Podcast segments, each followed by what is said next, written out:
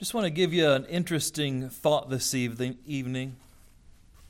We'll be diving into some of our prayer stuff in future weeks and even uh, some other subjects uh, as we start the year getting into the in Christ. Uh, over the next couple months, we'll start getting into that really heavily, which I'm super excited about. But tonight, I want us to look at Matthew chapter 13 and a familiar parable but let's pull out a truth from this parable that I think is, is vital. We don't have time to look at the whole parable and, and go through all of it, but I want to pull out one thought and then kind of show you that in the scriptures. I think it'll be a blessing to us. Let's stand for the reading of God's word if you're able. Matthew chapter 13. And I'll read verses 1 through 9.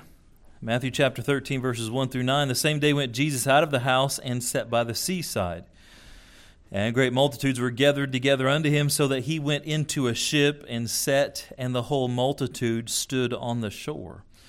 And he spake many things unto them in parables, saying, Behold, a sower went forth to sow. And when he sowed, some seeds fell by the wayside, and the fowls came and devoured them up. Some fell by the stony places where they had not much earth, and forthwith they sprung up because they had no deepness of earth. And when the sun was up, they were scorched, and because they had no root, they withered away. And some fell among thorns, and the thorns sprung up and choked them. But other fell unto good ground and brought forth some an hundredfold, some sixtyfold, some thirtyfold.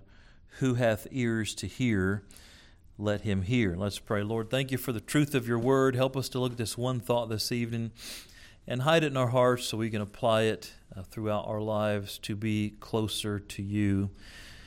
In Christ's name we pray. Amen. You may be seated. So, what a powerful parable out of all the parables Christ spoke, this is one of the most famous.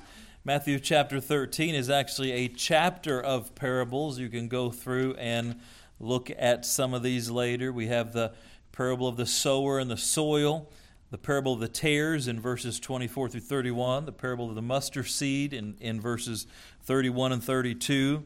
Uh, then the tares were explained in 36 through 43. We have the treasure in a field in verse 44 the pearl of great price, verse 45 through 46, the parable of the net, and so on. So we read in verse 1 the same day Jesus went out of the house and sat by the seaside. So Jesus went out and sat by the sea, and boy, what a beautiful place to sit.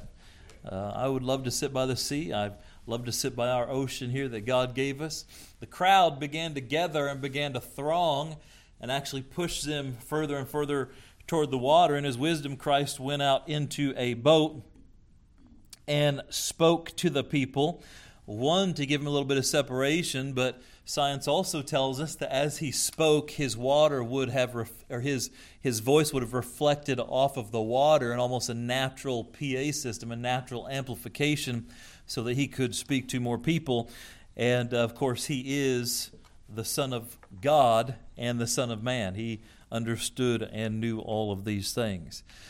But imagine if you had a great crowd of people there, if you could gather thousands of people together and talk to them about something, what would you talk to them about? I mean, there's a lot of things that come to mind, a lot of important subjects that people need to know. If right now you had thousands of people waiting and hanging on your every word, what would you say? And of course, here our Lord Jesus chooses to begin with the parable of the sower. It's a simple story.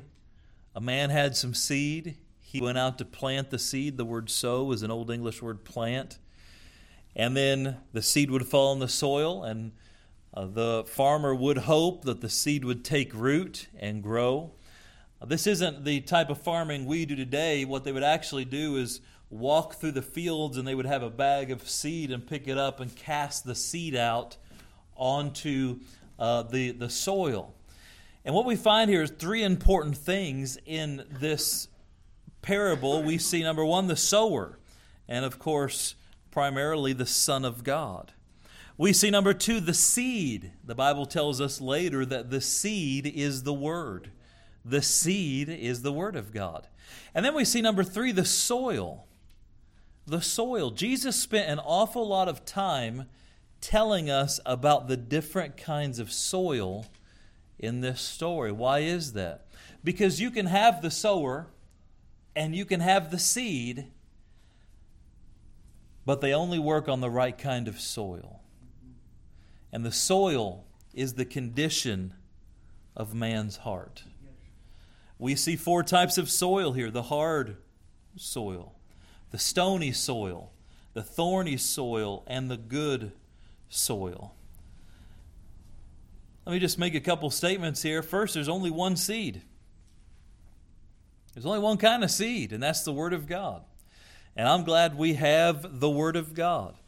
Uh, our church is not a member of the Bible of the Month Club. You know, we're not looking for a better version. We're not looking for a newer version. We believe in the old King James Bible. There's a lot of reasons for that. The, the publishing companies and the modernists try to paint us as just traditionalists who, for no good reason, pick this book. Folks, there's an awful, awful lot of good reasons historical, archaeological, grammatical, theological, all of those reasons. There's a lot of good reasons to trust the old King James Bible. I'm always interested in the fact that when people dislike the King James Bible they choose a different version, often, first, it doesn't matter what version you choose, just pick one. That's what most of them think. And then number two, pick anyone but the King James. Uh, and that just that's odd to me. Why would you why would you disparage this one and then think all of the others are acceptable? Of course, some of the others are closer uh, than than others. But folks, why not just go to the clear stream? Why not just go to the the pure seed? Every major revival in English speaking languages has happened with this Bible. No great vi- revival happened with the new NIV, the RSV, the ASV, the, e- the ESV, the HCSB, and all the other new ones. Folks, just stick with the one that works. This book's proven. And if you just learn a couple dictionary words, you know, like my mom used to say, pick it, look it up in the dictionary. What does the word sow mean? Look it up. It means plant. That was hard, wasn't it? As though we, we make it sound more difficult. No, the truth is this this Bible's not copyrighted. All the other ones are. There's a huge money play. In order to get a copyright, all the Bible versions have to be at least 30% different from one another. It doesn't take a rocket scientist to figure out that math doesn't work. Well, we'll stick with the old King James. So we see the sower. We see there's only one seed. We see next there are four types of soil. I mentioned that the hard, the stony, the thorny, the good. Next, we see the seed is directed by the soil. Now, we know the seed's good, but the seed can only work if the soil lets it. Boy, think about that. The seed can only work if the soil receives the seed. And boy, we know that's true. The only time this Bible doesn't work is when people reject it. Jesus said that there's something that can make this Bible of none effect, and that is the tradition of man. People say, No, I'll rather have my tradition. I'll rather have my, my mythology. I'll rather have whatever I think. I'm going to reject the Bible. And when you reject the Bible with a hard, stony heart, the Bible doesn't have that impact in you. It doesn't bring forth seed. And let me say last, by way of introduction, we are responsible for the condition of our soil. I am responsible for the condition of my soil.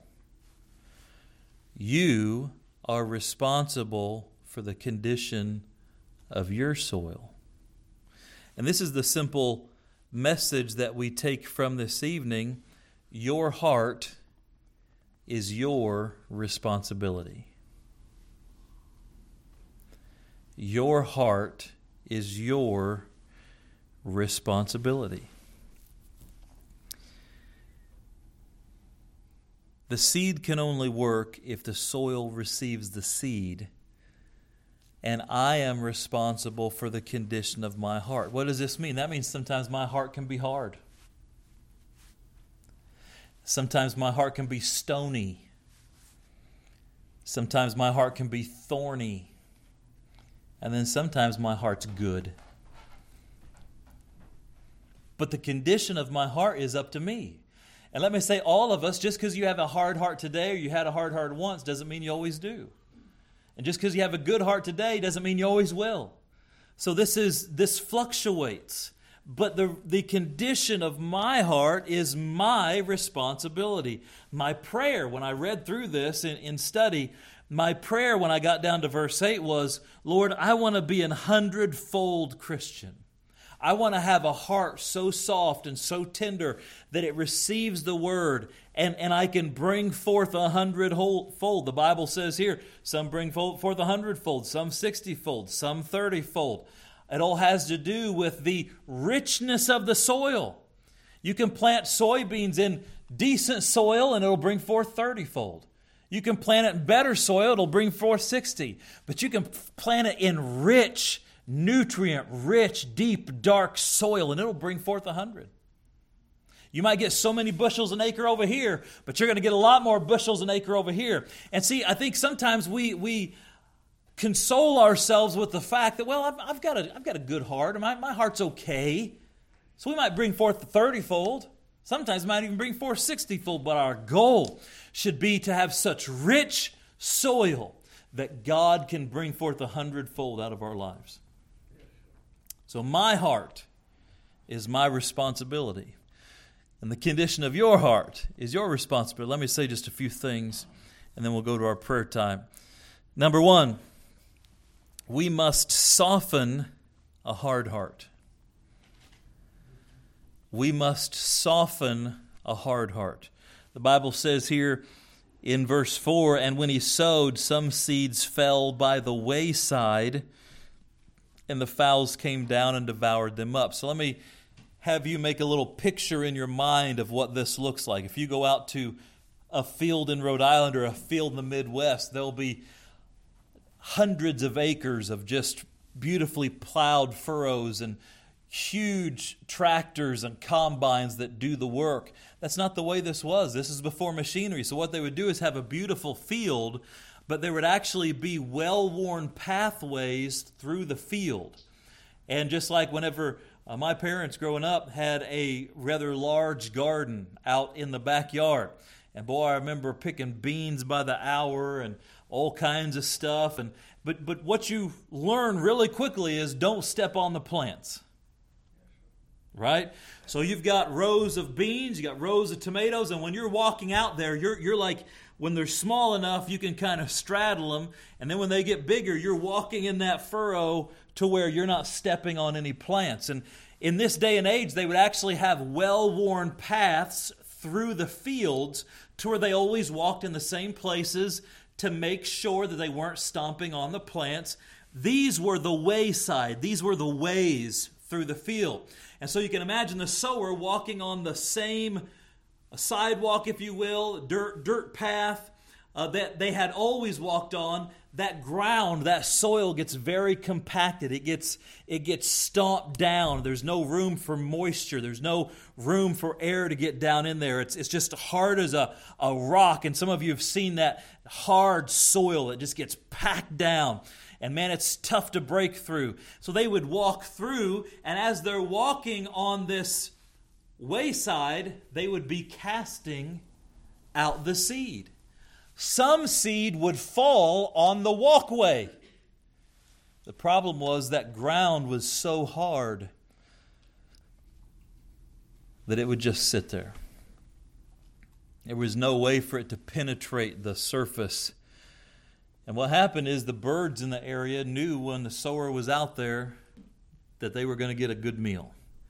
Just like some of you have birds or have bird feeders. Boy, those birds know when you come out with that bag of feed or when you're filling that bird feeder, they're there, aren't they? They're on time for dinner. And when they see the sower out there, boy, they all come for a good meal. And before that, that seed has any chance to, to, to catch and grow, it's stolen away. This is the hard heart. The Bible also says here about the stony places. The stony places. Boy, some places would be stony, much like around here. Imagine if you just had a big boulder in the ground, you couldn't move it, you just have to leave it. And some of the fields around here, they used to just, and even houses. I mean, I've been in people's yards where they have a boulder under the ground, almost as big as the house. That, and they said, well, we're, we're going to build the house here, but this boulder is like bigger than the house under the ground, so we just had to move the house over here. Uh, some things are just too big to move, so it becomes a stony place. Perhaps as they were going through and, and cleaning that ground like we would do around here, the ground around here just kind of spits up these rocks. They would take all the rocks and either build fence rows or put them in a pile. These would be the stony places. And as the as the sower would go forth to sow, some of those seeds would get in the stony places, hard. And sometimes, if we're not careful, our heart can get hard, can't it?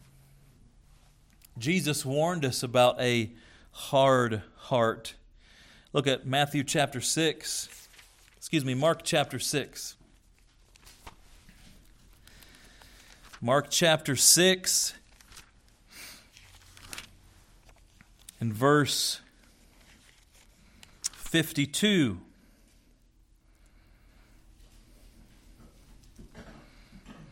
He says, For they considered not the miracle of the loaves, for their heart was what? Hardened. Now, wait a minute. These are people who are with Jesus. It's not that they were with Jesus some time ago. I mean, they were with Jesus now. They'd been following Jesus for some time. Do you know it's possible for you to be in church and your heart get hard? It's possible for you to pray every day and read your Bible every day and spend time with Jesus and be around good Christian people and your heart get hard. It's possible for you to grow up in a good home and your heart get hard. Be a preacher's kid or a deacon's kid or a missionary's kid and your heart get hard. It's possible for you to be married to a good Christian and your heart get hard. See, the hard heart's something we always have to be on the lookout for because the human heart has the tendency to get stiff and calloused and hard. And these are people with Jesus. They had just seen a mighty miracle and they'd already forgotten about it. Why? Because their heart was hard. Boy, I fear sometimes we see good things and our heart gets hard. We forget them. How many times have I seen people over the years get away from the Lord and they forget all the good stuff? They forget everything good you've ever done for them. They forget everything good our church has ever done. They forgive every, all the investment of people in their lives. They forget the miracles they saw because their heart gets hard. Same thing happens to you and me. Boy, if you're not careful, we'll live in the same house we were thanking God for a year ago, and now we're complaining. Driving the same car six months earlier, we were thanking God, now we're complaining wearing the same clothes, working the same job. And now all of a sudden, what used to please us and be good enough, it isn't anymore because we have forgotten the goodness of God. Amen. Well, if we're not careful, the heart gets hard. What happens when we realize we're getting a hard heart? We got to soften it. In Mark chapter 8, verse 17, go ahead and look at it. Mark chapter 8, verse 17, the Lord again tells them about a hardened heart. Again, these are his disciples. These are the core of the church. These are the preachers. It's possible for preachers to get a hard heart, and missionaries to get a hard heart, and evangelists, and church planners, and Sunday school teachers, and deacons, and ushers, and children's church workers, and bus workers. Anybody can get a hard heart. In Mark chapter 8, verse 17, the Bible says, And when Jesus knew it, he saith unto them, Why reason ye, because ye have no bread? Perceive ye not, neither understand? Have ye your heart yet hardened? He said, Guys, are we here again? we just talked about this. Did you harden your heart again? Yeah, sometimes. And sometimes it's that process of we have to be aware of the condition of our heart because my heart's my responsibility. I have to be aware of it. And I have to know when it's starting to get hard. And then what happens when our heart, heart starts to get hard? Look at Jeremiah chapter 4. We're talking about this idea that my heart is my responsibility. Jeremiah chapter 4.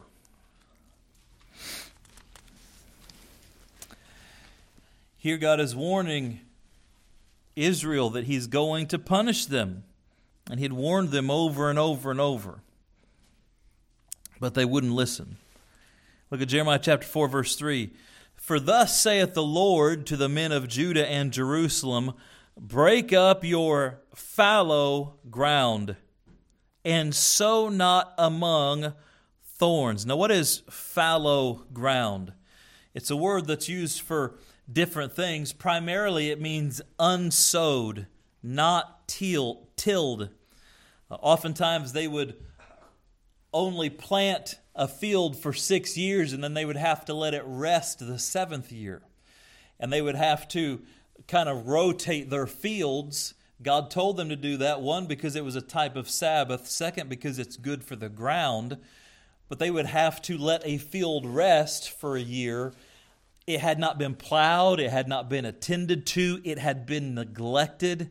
That was a fallow field, it was fallow ground.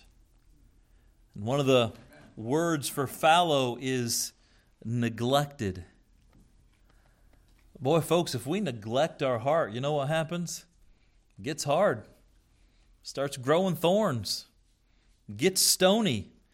That's why we have to realize that our heart's our responsibility and we have to pay attention. We have to till it. We have to get those rocks out of there. We have to make sure it is soft and tender and ready for the seed of God. But here the Bible says, okay, you've got fallow ground. What do you do? Break it up.